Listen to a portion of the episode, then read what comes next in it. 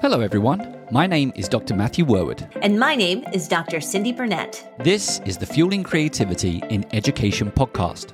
On this podcast, we'll be talking about various creativity topics and how they relate to the field of education. We'll be talking with scholars, educators, and resident experts about their work, challenges they face, and exploring new perspectives of creativity.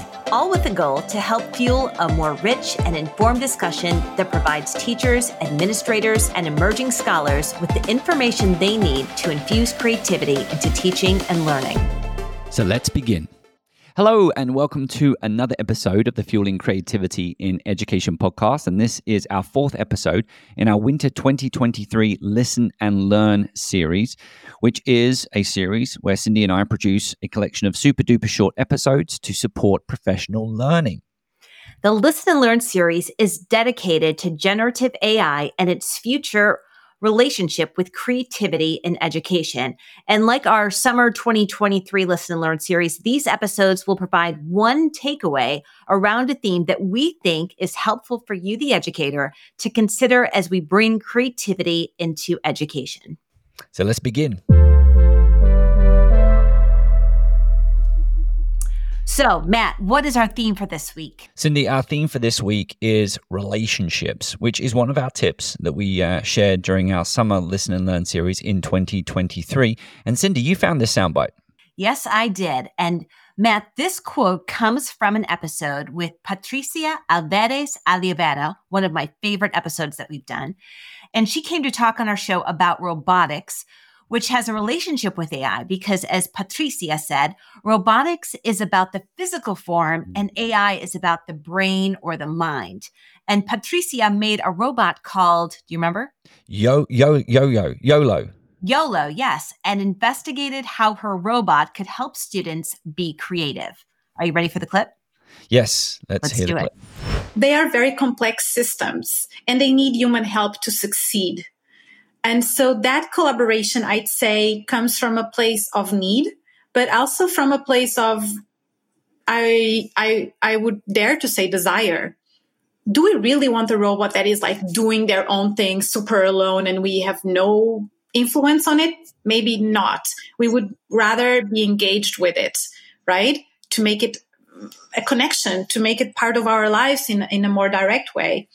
And so I would say the magic formula is really to blend the needs for robots to uh, do things that they cannot do now because humans are better at, but also to make that as a desirable part of, of a robot. I think when we design a system, a machine, we cannot just look at the need. So I need that, right? So I design a machine for that, but we should design for our desires. How do I really want to interact with that machine? And I think that sometimes it's forgotten, but I, I like to bring it in uh, to the context uh, of my work, for example, with YOLO, where I intentionally created robot, uh, the robot YOLO to only be able to give feedback to children if they were also interacting with it. So there, there is a connection, an interconnection between the two. Hmm. Well, that quote really kind of summarized this concept of relationships, right? What What did you think? Oh, I just, I, I found that whole conversation just riveting because I think as we look toward the future and building relationships, how do we build relationships with robots in particular? So the physical form, how do we build relationships with them based on our desires and what we need them to do? So, of course, my mind immediately goes to Rosie from the Jetsons and how I would love a Rosie to go around my house and clean and pick things up and and come over to me and say, "It looks like you're having a rough day today," or or something from like Big Hero Six. I love that robot in Big Hero Six. So, thinking about our desires of what we want to do in terms of building relationships with robots, I think is fascinating. And what I really, really loved about Patricia, she was talking about the social emotional learning of students and how they can connect with robots. First, at the first level, if they feel like they can't talk to anyone, they could talk to a robot that would give it advice in terms of how to proceed in dealing with challenging situations. So, you know, if you think about a student who's a teenager, and, and Matt, you've met my two teenagers, I think they might be having a rough day. They, they can't talk to their friends. They have no teacher they could talk to. Let's just say that's a scenario. And all of a sudden they have this robot that they can interact with and and have it listen to them and perhaps guide it in terms of giving it direction, positive direction, would be amazing. Yeah, and listen, without a doubt, there's overlap between this discussion and what we shared in the previous Listen and Learn episode, where we spoke a little bit about identifying where we can enhance the creative process. But the emphasis on relationship, I think, is something that's really important because as a teacher in the classroom, you've got to think about what is the relationship the student's going to have potentially with a future robot. I think that's a possibility with a chatbot or with the tool, the generative AI tool that you're providing to them. And it has to be a relationship.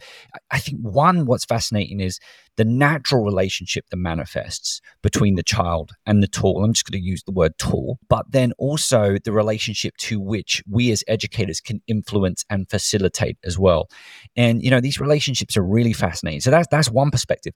The other perspective I think that is really interesting is is the idea of the future and you know what what type of relationships we may have. And of course our, our mind can really wander there. And of course hollywood's done a great job of exploring all the different types of, of relationships. But quite often there's a lot of movies connected to relationships with kids. And you know what? We got to think about it and we got to think about it in i hope that we we certainly can take the time to reflect back and look at some of the the lessons learned shall we say with past tools that we've introduced right. into a classroom environment.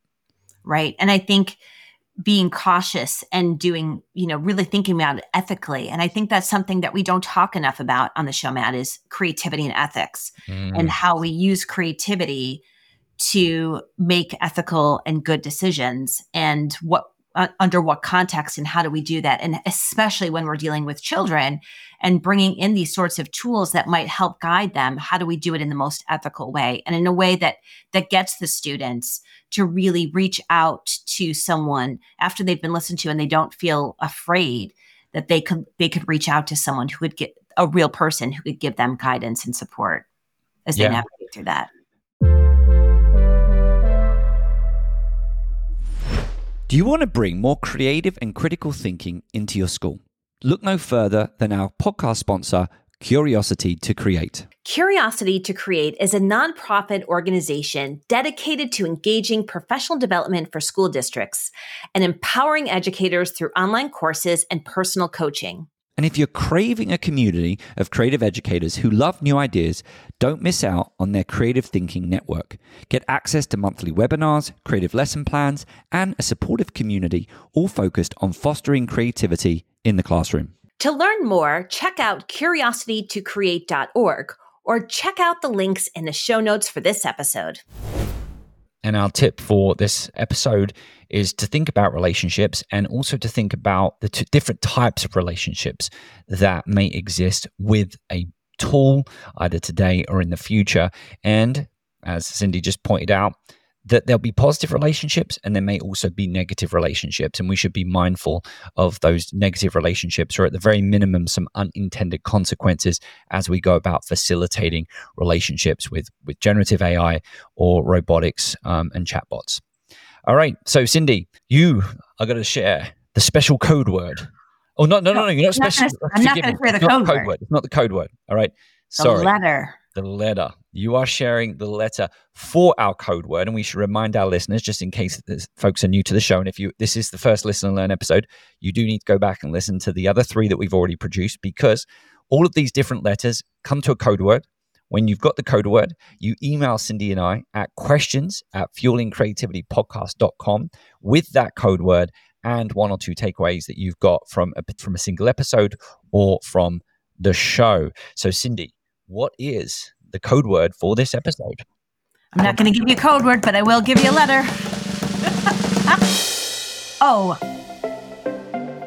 We've already had an O. It is um, uh-huh. Olivia. Ostrich. I think I already said Olivia in the last one. I'm under pressure right now to come up with different O's. Why do I have such a small vocabulary? I think I need ChatGPT. Um, orange. Open.